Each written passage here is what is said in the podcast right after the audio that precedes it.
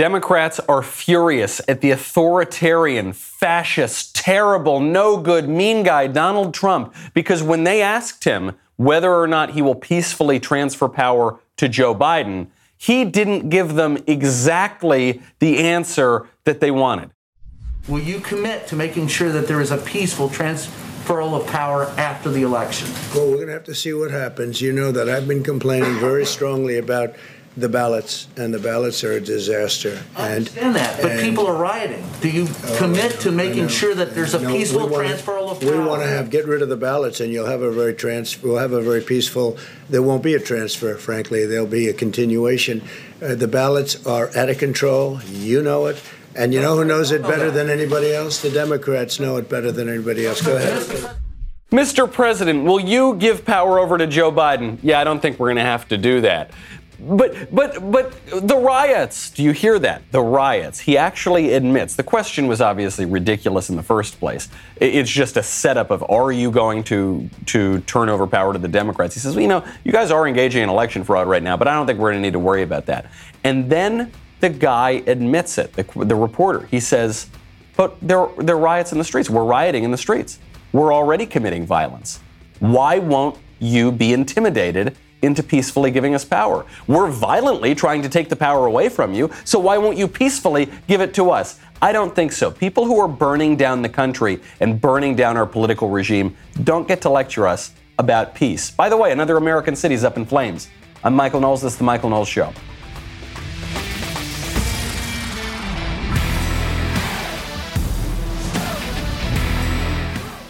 Welcome back to the show. My favorite comment from yesterday comes from Xiphon7 on YouTube, who says, Breaking.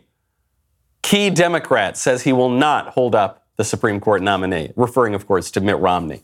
That is not fair. Mitt Romney is playing nice with us right now. I, that is such a mean, mean, mostly completely accurate, true thing to say. But look, Mitt's doing pretty well now. He's come along over it. Looked like he was going to hold up a good conservative judge, but now he will not. I got to tell you, it was a pretty close shave, folks, but not as close a shave as Harry's shave. how is that? How is that segue? I love Harry's. Glad to welcome them to the show. I shaved with Harry's just this morning, and I've tried a lot of razor companies in my life. Okay, I've, I've actually had one razor. I've changed the blades, thankfully, since I was about 16, 17 years old. Harry's is unbelievable. It, it is so sleek looking. It is so simple. You say, no way could this give you the best shave. It does. The blades are incredible. It is smooth and a very close shave. So I wondered, how on earth could they do that? Because Harry's is very inexpensive. They are not raising the cost of their blades, even as they innovate the technology and make them sharper. The blades are still as low as $2 each. You can find new Harry's sharper blades in big box drugstores, grocery stores, places you get them. If you like to shop online, you can also get them if you are uh, new U.S. customers. You can get a, trial offer of Harry's new blades by going to harrys.com slash Knowles. They are extremely sharp. How? Because Harry's owns a factory in Germany that has been making and honing blades for over 100 years. Well, that makes a lot of sense. They also source all of their steel from Sweden. Uh, Uh, you can totally rely on these guys. There's a 100% quality guarantee. The, the thing about razor blades is they should all be the same, right? Except they're not. What it comes down to is the quality of the steel, the quality of the production. Harry's has the best. You can get them in the big box drugstore, or if you like to shop online, new U.S. customers get a Harry's trial set right now at harrys.com slash Knowles, K-N-O-W-L-E-S. Get a five-blade razor featuring their new sharper blades, a weighted handle, foaming shave gel with aloe, and this is my favorite part, a little travel cover to protect your blades and to protect your bags. I've ripped up a number of, of travel bags because I put my razor in there and it tears them up. Not with Harry's because you've got a little protective travel kit. They think of everything. harrys.com slash Knowles. Redeem your trial offer today. I cannot recommend this product highly enough. Democrats are lecturing us on the peaceful transition of power. Do you see anything wrong with that? Anything a little bit weird about that? They did this, by the way, in 2016. Hillary Clinton said, they asked him the same question, and it's a total setup question, and thankfully Donald Trump doesn't take the bait. The question is, uh, Mr. President, when you inevitably lose, uh, or when we inevitably steal the election from you, are you willing to roll over and let us take all of the power from you and uh, through you, the people who voted for you in this country? And he says, uh, yeah, I don't, I'm not going to really answer that question. I don't think. I think you guys are a bunch of propagandists and hacks for the Democrats. I'm not, I'm not going to answer that. You got a lot of problems. And what happened? In 2016, Hillary Clinton said, Donald Trump is threatening not to accept the results of the election. He's a threat to democracy. And then what happened? Donald Trump won, and Hillary Clinton still has not accepted the results of the 2016 election. She didn't accept them on election night, and she frankly hasn't accepted them to this day. Well, they're doing the same old thing again, except this year it's even more ridiculous because I don't know if you guys are history buffs or nothing, but what have Democrats been doing for the past six months? Oh, right, burning down the country, burning down multiple U.S. cities with the encouragement. It's not just the rioters in the streets. It's not just the people organizing and funding the rioters in the streets, BLM and Antifa. It's the elected officials. It's the people in the mainstream media. It's the leftists in academia who fuel, give the intellectual fuel to the left, leftist administrative state. It's everybody in that liberal establishment has been pushing this violence. They don't get to lecture the mean old orange man. They, they don't, you know, they, it's funny because they make Donald Trump out to be this, this authoritarian strongman. What is he known for? He's known for pulling troops out of the Middle East. He's known for establishing historic peace treaties, not only in the Middle East, also in Serbia, Kosovo. He's known for actually doing what he says he was going to do as president. And the liberals cannot take it. They do not get to lecture us. So, of course, they're burning down another city. I think I can stop writing my show. I don't think I need to plan my show out before we go live. I don't even think I need to read the news anymore. I think as long as I have a producer just sub in the new city, whatever the new city is every day, I can keep the exact same structure of my show, which is Democrats are burning another city. And today's city is, spin the wheel, Louisville. Louisville, yes, they're burning down that city. This time, not because a cop used force, justly or unjustly. Most of the time, the vast majority of the time, turns out cops are justly using force, but that, that doesn't matter. They always riot over it anyway. This is not because a cop used force. This is not because a cop got off the hook for using force, justly or unjustly. Right now, the radical left is burning down Louisville and shooting people and killing people, trying to kill people, because a cop was only charged with a Class D felony for using force rather than a more serious felony. The cop didn't even get off the hook for using force, which may well have been justified. But they, what do they want to do? I guess they want him to be hanged, drawn, and quartered. This comes back to the Breonna Taylor case, which has been uh, probably, in a way, even more than George Floyd, the central issue of the past six months of BLM riots. It's the one where they say, say her name. Breonna Taylor. Now, of course, everyone's saying her name, so I don't know why they have to say, say her name. But the case of Breonna Taylor is Breonna Taylor was dating and very, very possibly working with this drug trafficker. And there are people who've gone on the record to say she was working with the drug trafficker, and th- this drug trafficker may have been using her identity and her adre- address to deal in these drugs. She's with the drug trafficker in the apartment. The cops get a no knock warrant to search the place. So this is why no knock warrants, where you don't have to knock and say who you are before you go in. That's why they've been a hot button political issue. But it's it's pretty stupid that they've become a hot button political issue because the issue here was the cops didn't use a no knock warrant. The cops knocked, which allowed this drug trafficker to grab a gun and start shooting at the cops. So then the cops shoot back. And sadly, uh, this, this guy's girlfriend, Breonna Taylor, goes down in the scuffle. We don't know totally her involvement in the drug trafficking operation. We just know that she's, we know at the very least she's involved with this guy, but we don't know exactly to what extent. So, what happens yesterday? Or two, uh, yes, it was yesterday that this grand jury report came out. So hard the days all blend together because the, the riots happen so quickly now. Actually, the riots were about to preempt the, the grand jury decision. There was already a state of emergency declared in Louisville because they, they knew that anything that happens in this case is going to cause people to go out in the street. So uh, this police officer gets charged on three counts of wanton endangerment in the first degree in the death of Breonna Taylor. Uh, this, this sergeant is Brett Hankins, Hankison. Uh, and so while he was charged with wanton endangerment in the first degree, he was not charged with the more serious felony uh, related to homicide. And so this is a Class D felony. He could serve five years in prison. Bail is set at $15,000. Sounds about right. It might be even a little bit harsh. I don't know. I haven't seen the details of the case, but I haven't seen any evidence that this cop was some murderer going around because he's a racist and he really hates black ladies. The riots begin. Rioters in Louisville shoot two cops. As of now, as of now, I'm sure, I'm sure more violence will be to come. This is not spontaneous. This is not a grassroots uprising. This is not a cri de coeur of, a, of an oppressed people who are finally rising up now. This is a highly planned event in keeping with a highly planned insurrection and a very well funded insurrection going on around the country, planned out and executed by people who want to destroy the United States and America, uh, uh, uh, uh, United States of America, who are very open about it, by the way. That is the truth, okay? Another word for truth is Veritas. And from Veritas Publishing, we've got to tell you about our wonderful friends over at Thinkr. Thinkr.org, T H I N K R, because there's no time for that E. We don't have time for this. I love Thinkr. Uh, Thinkr actually is a sponsor also of my PragerU show, The Book Club. So I, I have been familiar with Thinkr for a long time and a big fan of them. Because in our fast paced world today, People don't have time to read. I know it because my job is to read and I still don't really have time to read. At thinkr.org, what they do is they summarize the key ideas from new and noteworthy nonfiction. They give you access to an entire library of great books in bite sized form. You can read or listen if you're on the go, you're driving, wherever. You can, you can read or listen to hundreds of titles in a matter of minutes.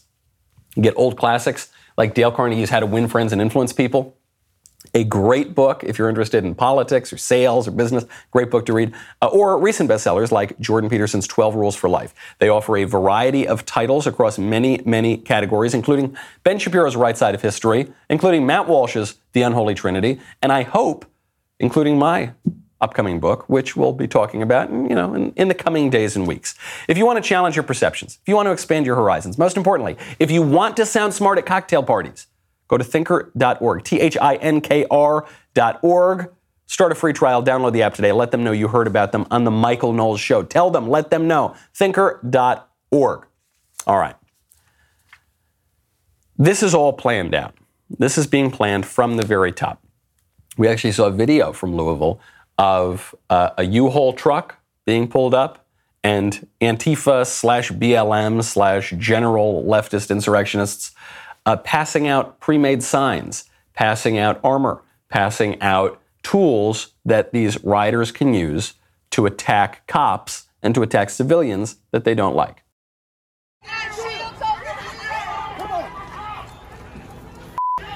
So here they come, all these guys. Now they're in uniforms, by the way. The Antifa guys, with some except maybe one or two exceptions. They're all wearing black, all black, and they're taking out these signs. Abolish the police abolition now, meaning abolition of our criminal justice system, of our law enforcement system, which, what does that mean? I get it. Look, everybody hates the cops when they get pulled over, right? Everybody hates the cops when they get a parking ticket. Everybody is really upset at our law enforcement system sometimes. And yet, we're very grateful to the cops and to our law enforcement system because they, they allow us to have our property protected, to allow our have our lives protected, to exist in the system that is so wonderful. Attacks on law enforcement are seductive because sometimes everyone gets irritated at the cops. But what they are really is a symbol for an attack on our law, on our nation itself. The cops, the law enforcement, are the symbol of the nation of laws that we have. And so they attack the cops. S- somebody's paying for these U-Hauls. Somebody's somebody's paying to, for these people to communicate. Somebody is organizing them. This group is Antifa. They are working in tandem over the past six months with BLM, an avowedly Marxist organization. We are told that Antifa does not exist. It's what the mainstream left has told us. They don't exist, right? Well, if they don't exist, if it's just a little local phenomenon, pops up in Portland, then how come it pops up in Louisville? If it pops up in Louisville and this is a, a, a Louisville issue, right? This issue of the Breonna Taylor case. Why were there riots yesterday in Washington, D.C. as well? And if there's not an organization called Antifa, how come they wave a flag? CNN, CNN actually had to admit this. And they had been pushing this whole thing. Antifa's not real. Forget about Antifa. Well, finally, during the, the mayhem in D.C. last night, CNN admits that, it, that these people are organized and they're organized under the same banner. There are restaurants and bars and apartments uh, chanting all sorts of things, anti-gentrification slogans, anti-police slogans. Uh, some have been banging on uh, on street signs with batons and bats. Fireworks have been have been fired off. We've seen graffiti sprayed uh, on a variety of buildings, and even seen an Antifa flag clearly being flown and waved at the front of the march. But I thought they didn't exist. How do they have a flag? If they're not a real organization, how come they have uniforms and equipment and a flag and funding? And they're in multiple cities. They're all over the country because, of course, they do exist. So CNN had to change its tune on this. And CNN actually showed the flag later on in the clip. You can actually see it in the, the coverage. Antifa walks right by the camera waving their flag. I want to go to CNN's Alex Marquardt uh, in Washington, where protesters have. Here's Don Lemon cutting right back to him. Yeah, uh, Don, you know, protesters took to the streets uh, in huge numbers in the wake of George Floyd's death, and they are back out in the streets of Washington tonight. Uh, this is the crowd that is out here at 11 p.m. Eastern Time. Uh, this group gathered around four hours ago. There it is. They've been on the march now the for flag. the past two, leaving from the White House and really doing a big loop around Washington, D.C Antifa, just these protesters. At least they weren't burning down any buildings in that particular shot, so he could almost credibly call them protesters. And you see Don Lemon cutting to it. Don Lemon, who previously defended Antifa. This is a little bit of a change in tune for CNN. Not totally, because they're not totally condemning them here.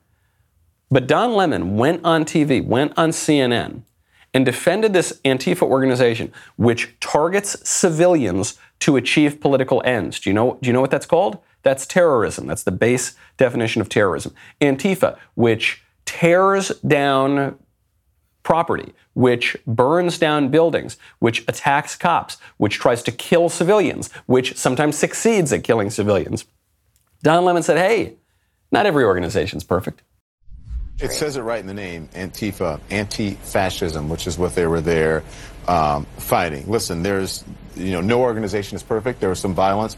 Um, no one condones the violence, but there were different reasons for Antifa and for these neo-Nazis uh, to be there. One, racist fascists. The other group fighting racist fascists. There is a fascist. There's a distinction there hey, look, Antifa, they're really good. They're anti-fascist. Okay, yes, yeah, sometimes they kill civilians. That's, I guess that's that's not good, you know. But no one's perfect, and uh, look, nobody condones violence. But also, Antifa is really good. That was the that was the compliment sandwich that Don Lemon prepared for Antifa, right? Big compliment, minor criticism, big compliment. But let's zoom in on that minor criticism. No organization's perfect. I guess that's true. Yeah, okay, they're a little violent. Yep, they're more than a little violent. No one condones violence. Well, that's not true. The left is condoning violence, not radicals, even, not extremists, but leftists on Don Lemon's own network. I mean, he, in his compliments, is tacitly condoning the violence, but even his ostensibly more moderate counterpart, Chris Cuomo, is explicitly condoning the violence. Just a few weeks ago, Chris Cuomo goes on TV to defend the riots, and he says, wait a second, since when do protests have to be peaceful? And please, show me where it says that protests are supposed to be polite and peaceful. The First Amendment, that's where it says that you have a right to peaceably assemble, not a right to burn down cities. But just more evidence that while, while the left is going to tell you as the cities burn and their poll numbers go down, so they have to start slightly going after Antifa, and they say, look, no one condones violence. They have been condoning violence this entire time, and they've been encouraging it the entire time. And now they're going to try to lie to you and tell you that they haven't. And they're going to tell you that Orange Man bad because he doesn't want a peaceful transfer of power. The left is engaging in political violence to steal political power away from the duly elected president. And they've been doing it for six months at least. I don't ever want to hear that word come out of their mouth again. Peace, peaceful. They, they've lost their privileges to use that word. They've lost their privileges to lecture me on the peaceful transfer of power. When you use violence and you try to steal an election, I'm done. There's no, why are we even having this conversation with them anymore? It, next time some reporter asks Trump that question, uh, he shouldn't even give it, he should just move on. Move on to the next reporter who's going to ask another stupid question. And, and I actually don't even mean just to attack the mainstream media here. They are just tools pushing this violence. The intellectual heft pushing this violence goes much deeper, goes into the heart of academia. So you might be asking, okay, there's this totally fine grand jury decision that comes out in the Breonna Taylor case, which has been completely misrepresented by the mainstream media. And uh, that's fine, that's in Louisville. Why are there riots in D.C.? Well, okay, I'll, I'll, I'll do you one more. Why is the president of Ohio State University weighing in on the alleged injustice of a case that she knows nothing about? That's exactly what happened when Ohio State President Kristina Johnson said, uh, more or less in a kind of boring, academic, but nonetheless radical way, no justice, no peace. Breonna Taylor deserves justice, and this does not feel like justice. We cannot accept what has happened in Louisville. We grieve the tragic and senseless loss of Breonna Taylor, a daughter, a friend, a niece, a loved one who was unarmed and asleep. The breakdown in the justice system and the killings of unarmed black and brown people in our country has become all too familiar tragically. This isn't going to stop until we create an anti racist world. We must come together to draw strength from each other and advance our collective vision for a better world where we one day have justice for all. There is much work to be done. That's so creepy. She's talking like a brainwashed person. It's funny because she's leading one of the institutions that does the brainwashing, but she's just some administrative hack, right? I mean, she's just the, the president of the university. Used to be that presidents of the university were serious academics. This woman, I don't think so. But she just repeats the talking points. And notice that she goes, This will never go away. We can never have justice until we have an anti racist world. Anti racist. Now, in that phrase, nobody would object to that, right? But anti racist obviously doesn't mean anti racist. It means the opposite of that. It means a, a, very racist world. And beyond that, a very violent world, a very unjust world. But they use the term anti racist in the same way that Antifa uses the term anti fascist. You got Antifa, you got Antira. Antira is the anti racists. But it doesn't mean anti racist at all.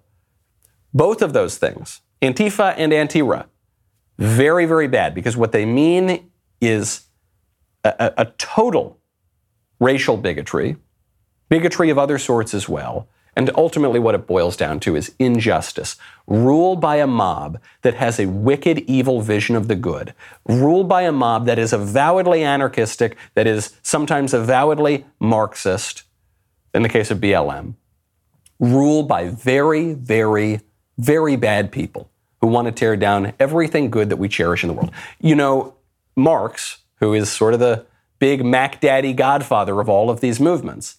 Marx famously called for, we said it yesterday on the show, the ruthless criticism of all that exists. His conception of the good that he's trying to force on society is just the opposite of what we've all thought the good is. His conception of human nature, totally the opposite of what we thought human nature was. His conception of justice, totally the opposite of actual justice. That's what these guys are pushing. That's why it matters. When you know you say, "Oh, who cares?" It's some e- even when you say there's some riot in some city, you say, "Okay, why do I why do I care? It doesn't affect me. It doesn't. It does."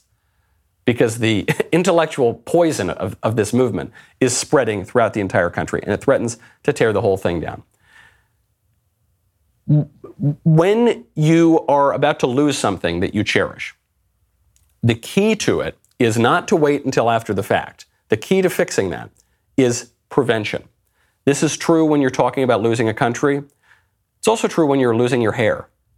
How was that segue? I was looking forward to that one so much. Keeps, that's what I'm talking about. Keeps. Two thirds of men can lose their hair very, very early. You're talking between 25 and 35 years old. You don't think of it that way. You think you're only going to lose your hair when you're older. You got to start early if you want to keep your hair. You used to have to go to a doctor's office for your hair loss prescription. Now, thanks to Keeps, you can visit a doctor online and get hair loss medication delivered right to your home.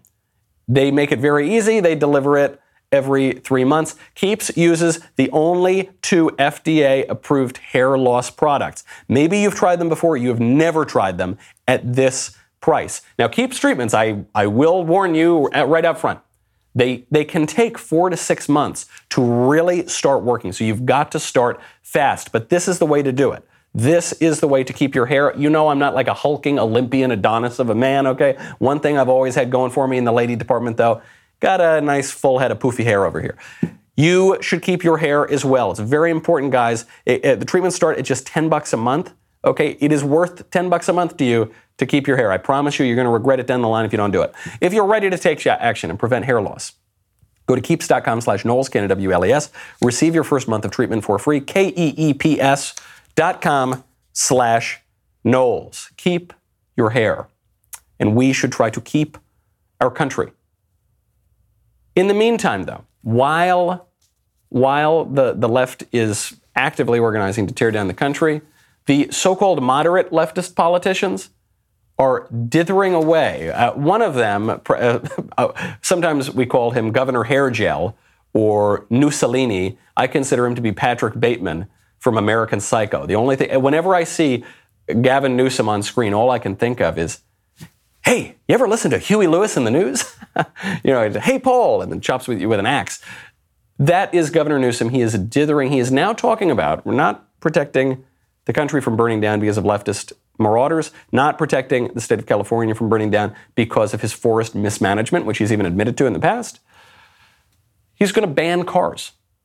That's what he's going to do. He's not, that's how he's going to fix the country. He's going to ban cars in 15 years. Thank you, Governor Newsom. A goal, firm goal, that by 2035, in the next 15 years, we will eliminate in the state of California the sales of internal combustion engines. We will move forward to green and decarbonize our vehicle fleet here in the state of California. As a consequence, substantially reducing greenhouse gas emissions as well as oxide nitrogen, meaning NOx emissions here in the state of California. In so doing, we'll improve air quality uh, as well as improve the economic climate here in the state of California.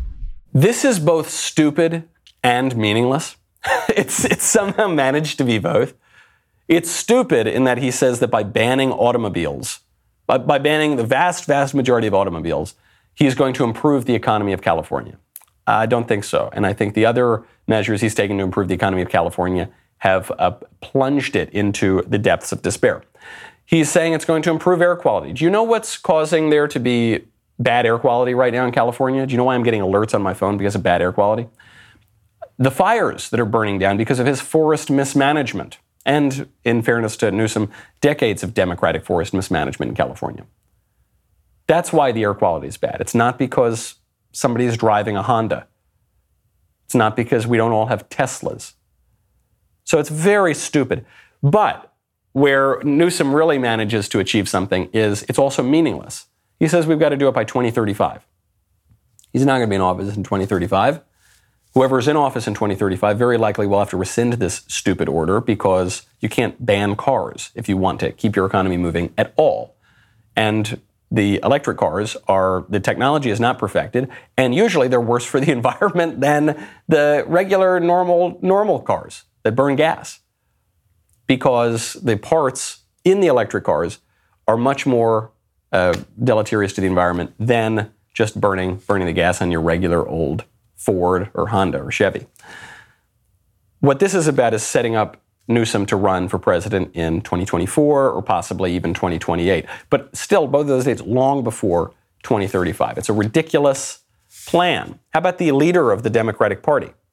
How about him? Does he have any better ideas? No, he's trying to fend off corruption charges when it is that he can remember where he is, which is not too frequently. Joe Biden was asked some months ago about Hunter Biden's corruption. We got some big news on Hunter Biden's corruption yesterday. Joe Biden was asked some months ago about his son Hunter. Because don't forget, it's not just about having a bad son who makes some bad deals. The son was trading on the father's influence when the father was point man on the issues that Hunter Biden was cashing in on, when, when the father was the vice president. So it's not just Hunter Biden's corruption, it's Joe Biden's corruption as well. What's Joe's answer? He doesn't have one. I don't know what he was doing. I know he was on the board. I found out he was on the board after he was on the board, and that was it. And there's nobody. Well, no you've had a lot of time. Isn't this something you want to get to the bottom of? No, because I trust my son. But that doesn't pass the smell test. Like when you're vice president, isn't there a higher standard? Don't you need to know No. what's happening with your family? Don't you need to put down some guardrails? Un- un- unless there was something that was uh, there was something on its face that was wrong. There's nothing on its face that was wrong. So Look, if you want to talk about problems, you know, let's talk about Trump's family. If you want to talk about problems, please don't ask me about my son who was obviously trading my influence for lots of money. He said there's nothing wrong on its face. Okay, so I don't want to. I trust my son. Well, there turns out there is something wrong on its face. There's a lot wrong on its face, and he shouldn't have trusted his son. We found out why Joe Biden kept deflecting. His ridiculous answer that he had no idea what Hunter Biden was up to. First of all, Hunter Biden admitted that his father knew what he was up to. So, so eventually, then Joe Biden had to change his tune and say, "Yeah, I knew, but it wasn't a big deal." So, according to this Senate report on Hunter Biden, Hunter Biden allegedly sent thousands of dollars to people who were involved in sex trafficking. This, according to Wednesday's report by Senate Republicans.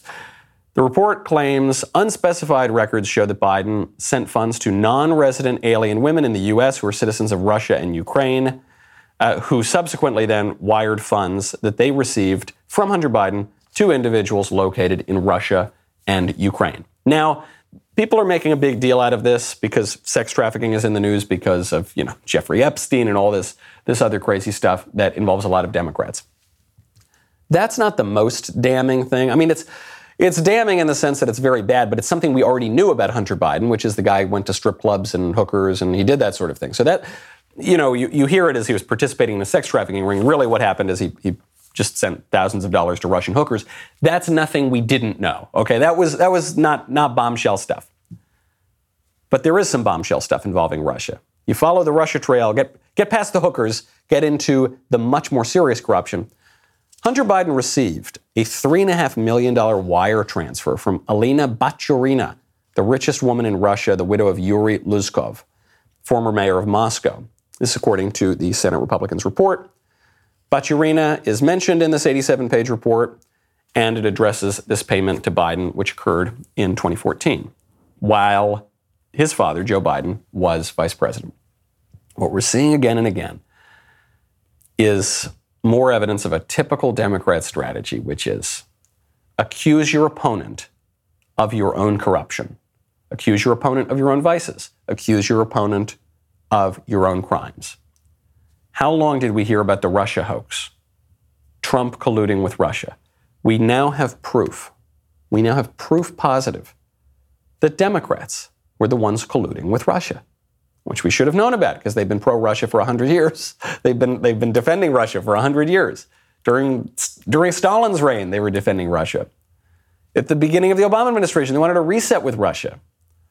Oh, Bar- Barack Obama promised Medvedev, he said, Tell Putin that I'm going to be more flexible after my election. I've got to lie to the American people in the meantime, but uh, I'm going to be really soft on him after my election in 2012.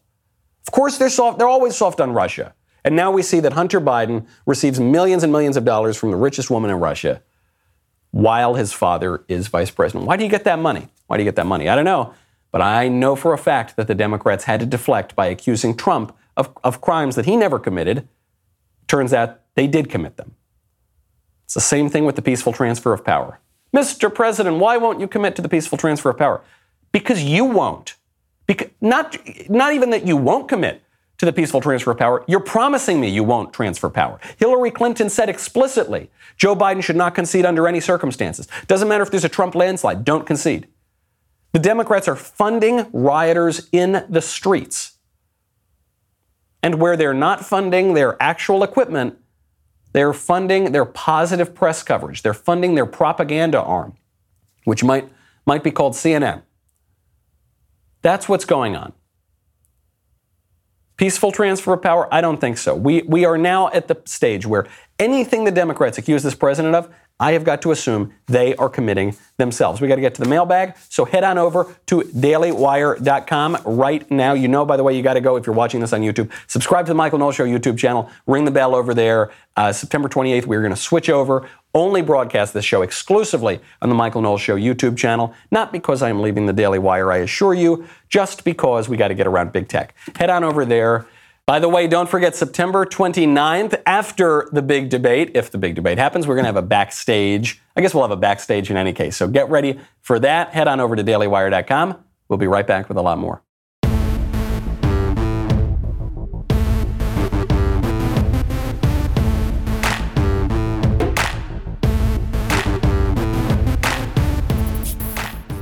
First question from Grant. Hey, Michael, I'm in a slight dilemma.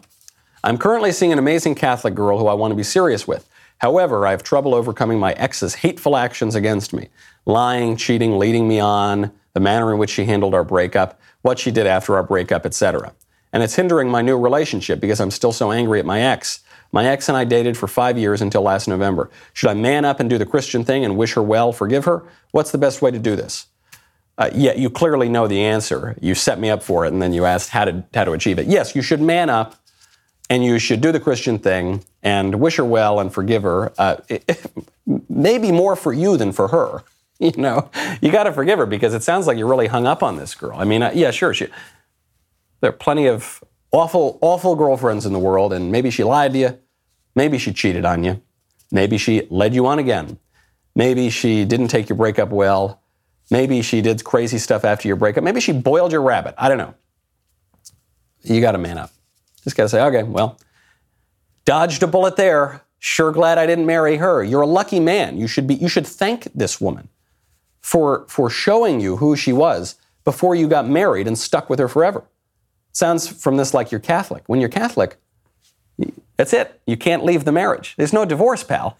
you can't. That is not an option for you. So the fact that you were able to avoid the, marrying this uh, uh, apparently awful woman is a great thing. You should thank her for that. Say thank you so much, lady, for showing me what a terrible lady that you are. Not much of a lady at all, perhaps. And uh, now you can be very thankful that you got this great Catholic girl. So just yeah, get over the ex, man. Come on. Everybody has ex-girlfriends. Everybody's got a past. Just move on, Pat. How, how do how do you get over this? Well. I will give you some pagan advice on this. You, you seem to know the Catholic advice. You've already said it to me. You wish her well, you forgive her, you work through this, you obviously order all of your loves toward God. A great, a great little bit of reading on how to order your love, including your erotic love, uh, t- toward the beloved, but then ultimately through the beloved and up toward the highest good, who is God, is Dante. Dante does that very well. It's a wonderful poem. I recommend it all the time. But then, if you want some, a little bit of pagan advice, a little classical antiquity for, for some advice, Ovid, the, the uh, Latin writer, has a book called Remedia Amoris, The Cure for Love.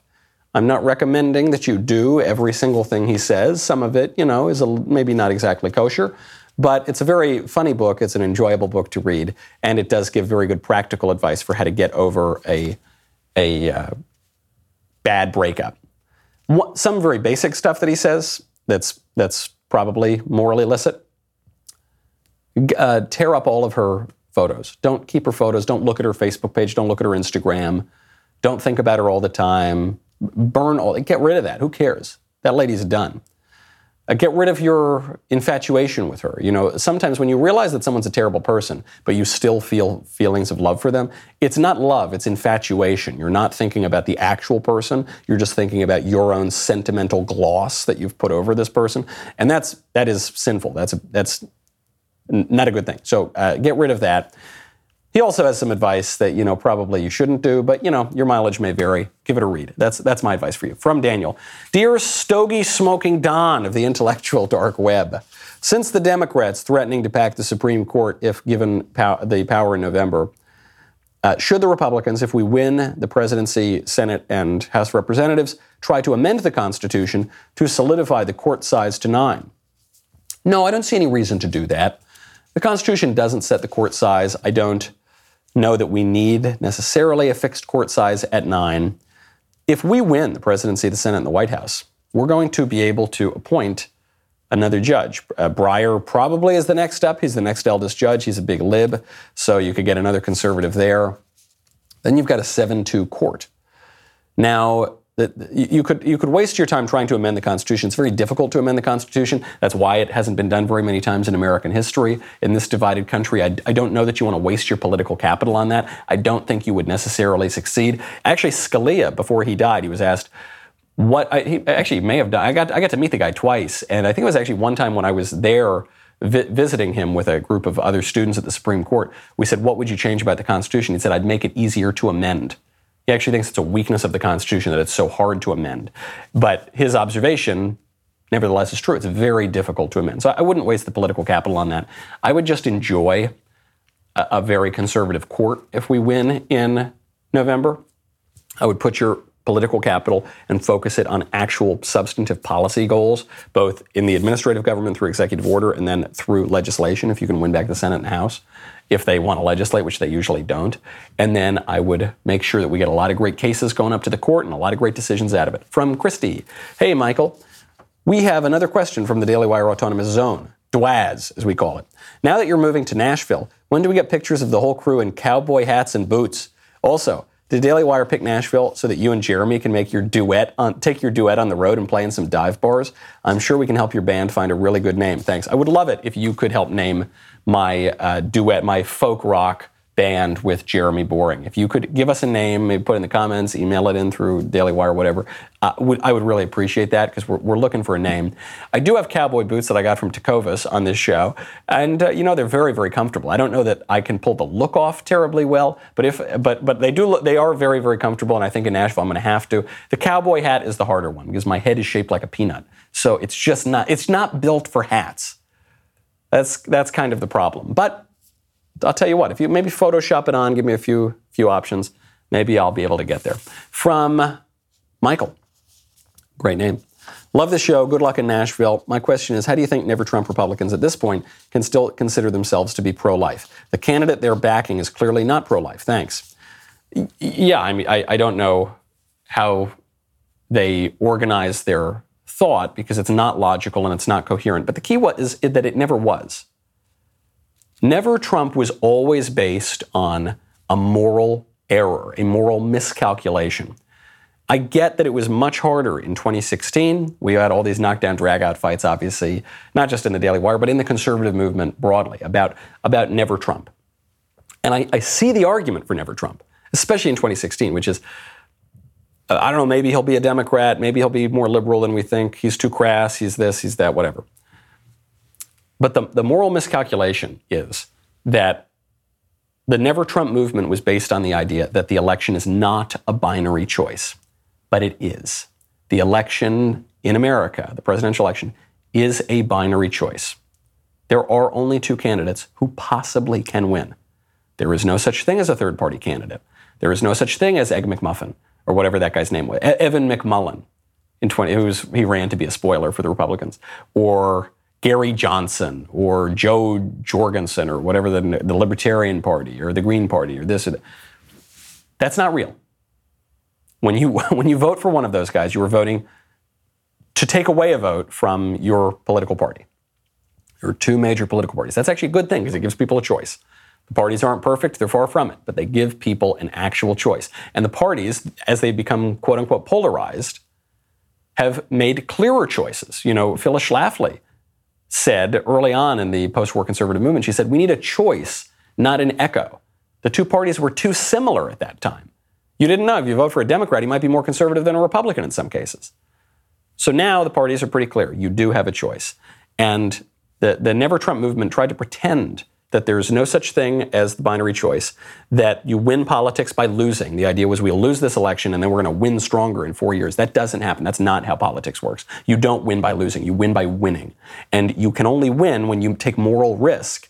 And maybe things don't turn out well, and maybe you have egg on your face, and maybe you feel bad about it. But the only way you're going to win is by embracing that imperfection, because politics is not perfect abstract ideology, which is which is always Uh, divorced from reality. It's not even perfect philosophy. It's imperfect reality, flesh and bones, real decisions being made. So it's wrong then. It's much clearer that it's wrong now. And I don't know who are the only. There are like three never Trumpers left in the whole country. It's not real. It's not real anymore because I think people have recognized that. From Sarah, congrats on moving to Nashville. There's a lot of like Nashville questions today. My question is. What do you think was the worst part of living in Los Angeles, and who do you put the blame on for destroying arguably the best piece of land in the U.S.? Yeah, it is great land. Luckily, you still get Orange County is so beautiful, and San Diego is very, very beautiful, and Santa Barbara is very beautiful.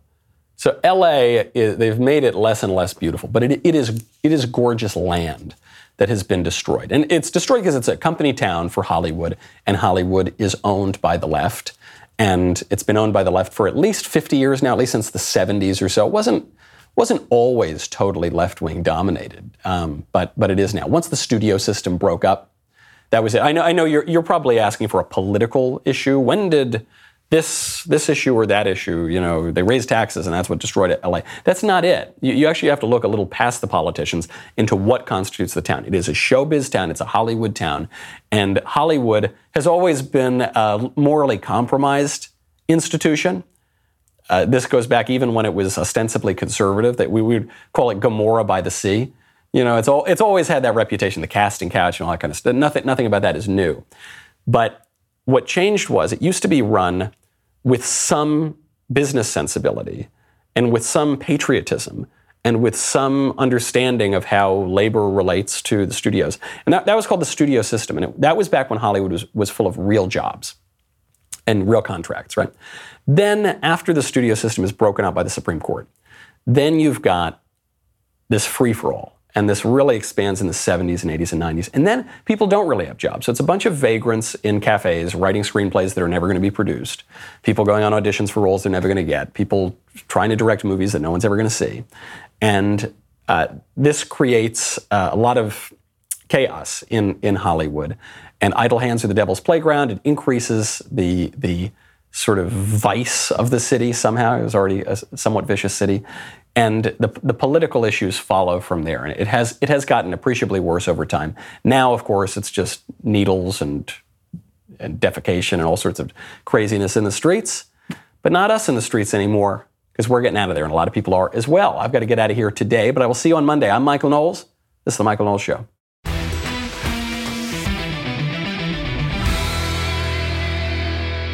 If you enjoyed this episode, and frankly, even if you didn't, don't forget to subscribe. And if you want to help spread the word, please give us a five star review and tell your friends to subscribe. We're available on Apple Podcasts, Spotify, and wherever else you listen to podcasts. Also, be sure to check out the other Daily Wire podcasts, including The Ben Shapiro Show, The Andrew Klavan Show, and The Matt Walsh Show. The Michael Knowles Show is produced by Ben Davies. Executive producer, Jeremy Boring. Our technical director is Austin Stevens. Supervising producers, Mathis Glover and Robert Sterling. Assistant director, Pavel Wadowski. Editor and associate producer, Danny D'Amico. Audio mixer, Robin Fenderson. Hair and makeup, Nika Geneva. And production assistant, Ryan Love. The Michael Knowles Show is a Daily Wire production. Copyright Daily Wire 2020. You know, the Matt Walsh Show, it's not just another show about, about politics. I think there are enough of those already out there. We talk about culture because culture drives politics and it drives everything else. So my main focuses are life, family, faith. Those are fundamental, and that's what this show is about. I hope you'll give it a listen.